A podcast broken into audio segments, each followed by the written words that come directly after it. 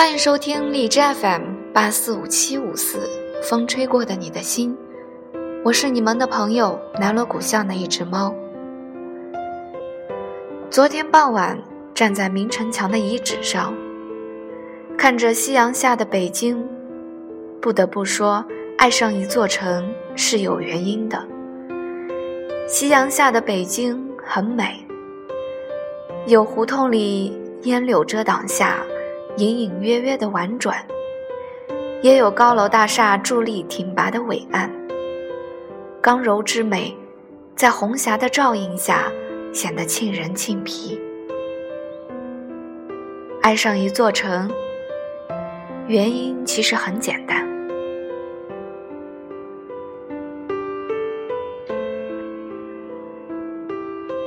每一座城都有它的故事，都有它的印记。可以告诉我，你所在的那座城市，对于你有什么特殊的意义？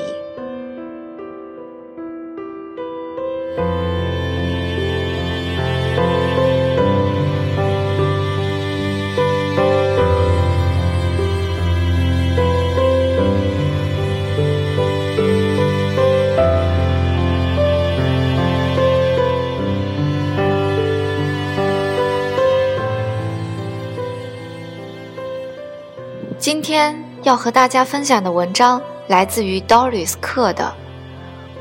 我凭什么要在意别人的眼光？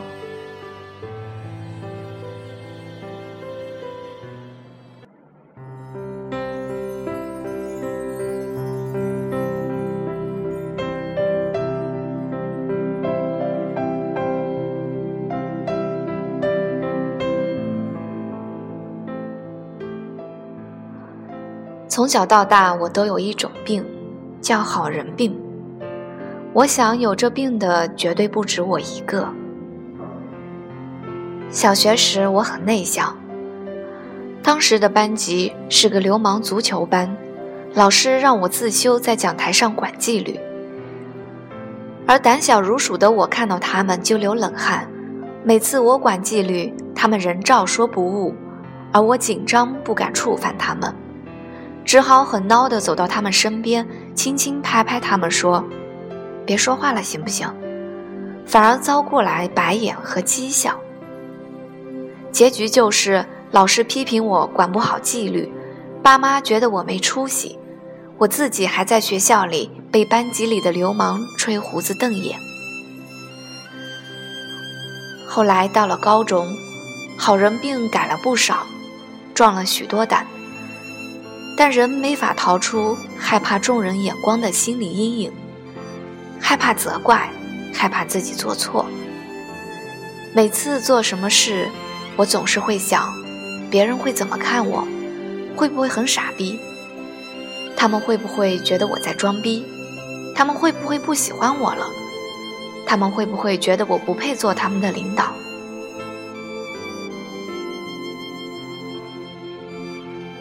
顺切数年，来到了美国，所有所见所闻都是对我世界观、价值观新的洗礼和冲击。而我读的大学 Bard College 作为一个文理学院，养了一群世界级奇葩，拉开了我前所未有的眼界，颠覆了我前十八年的他人眼光恐惧。比如说，我们学校有一群艺术怪人，每天赤脚上学。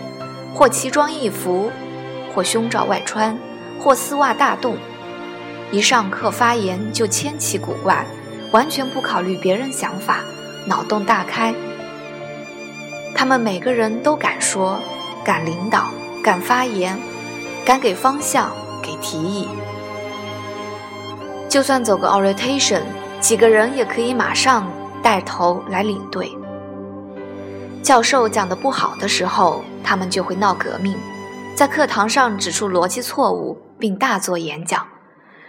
他们组织和拍摄各种奇怪的东西，例如有个网站是我们学校学生专业制作的裸体照相。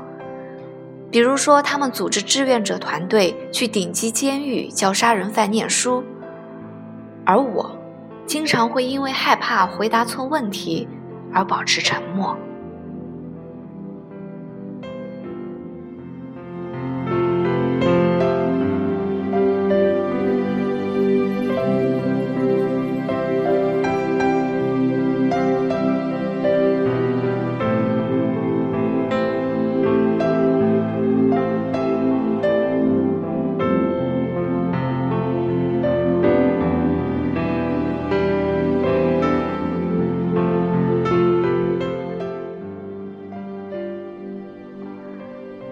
最强的是，他们不屑于交朋友，什么跟你套近乎、手拉手一起去厕所，全部狗蛋。他们独来独往，甚至常常盘坐在诡异的各种地方，例如躺在屋顶上，蹲在寝室角落边抽烟，或在画室里孤独冥想。谈得来的一起聊，谈不来的拉倒，自己嗨。他们有的甚至变了性别，有的宁可暑期去路边的农场放牛作画，也不愿做我等凡人做的事，找实习。别人觉得他们怪吗？当然觉得，但是他们在乎吗？完全不在乎。我爱咋咋地，这是我的自由，你管得着吗？我胸罩外穿，我愿意。你不喜欢，你别看啊。我有想法，我就说出来。志同道合的人一起走，不喜欢你自己一边玩去好了。这就是我极端又奇葩的大学经历。也是对我自身的第一次脑冲击。每次在山谷间牛群里十八度仰望天空的时候，我都有种我以前都那么在意别人眼光，到底是在怕什么的心情。这也是我大学最大的收获。大学毕业以后，我带着我的好人病来到了职场。事实证明，童年对人格影响还是很大的。又面临了一场新的思想轮查。老板给我的任务，我从来不会说不，甚至常看他脸色，随时改变我的方向和言辞。每天猜着他到底什么意思。和同事讨论的时候，最后讨论谁来继续做的时候，我总是变成了最后答应做最多执行的那个垃圾桶。经常加班加点到很晚。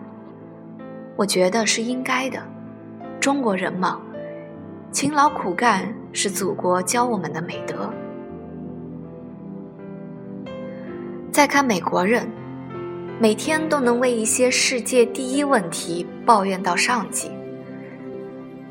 例如，如果持续加班到八点以后，他们就开始会向上级抱怨这样的工作方式没有效率。比如，他们如果需要打长途电话。就会要求自己有一个专门的国际手机。如果说常年要见外客，他们就要申请领额外的个人预算。以前在 MK 还有专门的服装预算。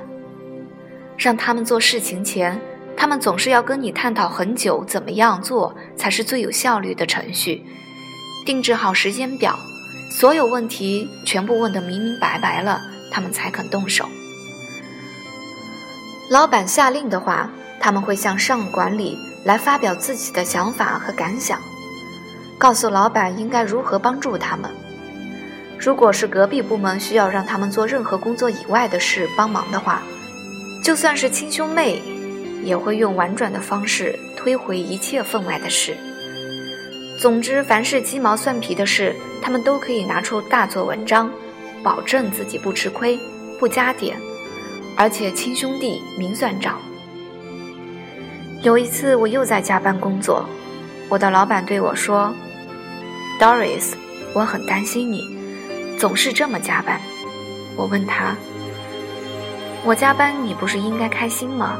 为什么担心？”他说：“偶尔加班我可以理解，如果一直加班，就说明责任分配不对，你已经超负荷。”长期是不可持续的，这样长期是留不住你的，我也会失去一个好员工。我宁可你自己高兴。在美国的这七年，我渐渐被他们从一个胆小的好人磨练成了一个自私的碧池。每次想起童年，我觉得好人是一种病态，更觉得你是好人只是因为你太弱、太没自信、太没安全感。而在这做好人的过程中，我不觉得我真正享受了做一个好人，而是一种被迫的他人讨好。而更真实的是，我看到无论我做什么，总是会有人指责、责怪、推卸责任，而我一味的妥协和讨好，不但换不来对方的喜欢，而只会让对方不断的得寸进尺，认为我没有原则，则可以好的员工的最大回馈就是更多的活这样的方式来对待我。为什么会这样呢？无非是因为我害怕失去，我把这份工作看得太重。可是事实上呢？人生也许只有一百年，而工作只是我们生活在世界上的一个支撑方式。真的值得为了这个而放弃自己的生活和快乐吗？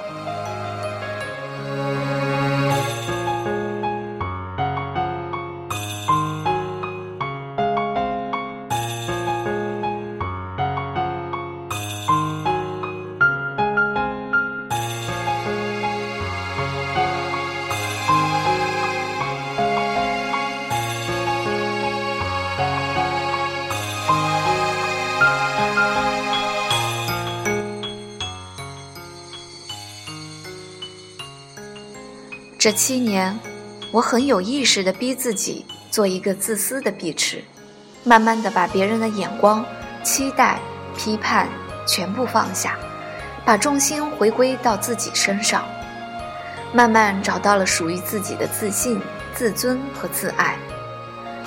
我很高兴，我出国，走到了人口密度偏小又充满奇葩的美国，让我不再为一些纷纷扰扰计较。更有自己的空间看待自己的内心。只有真的爱自己，爱自己的身体和灵魂，才可以走出第一步来保护自己。在你觉得被他人欺压、利用和误解的时候，你可以举起手，并自信地说不。这不是我需要做的事，而不是委曲求全。只有爱自己了，才会想让自己快乐。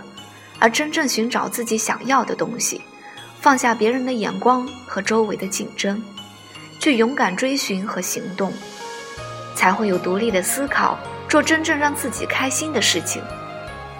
也因此，每件事情做得无怨无悔，做我觉得对的事，做我能做的最好的努力。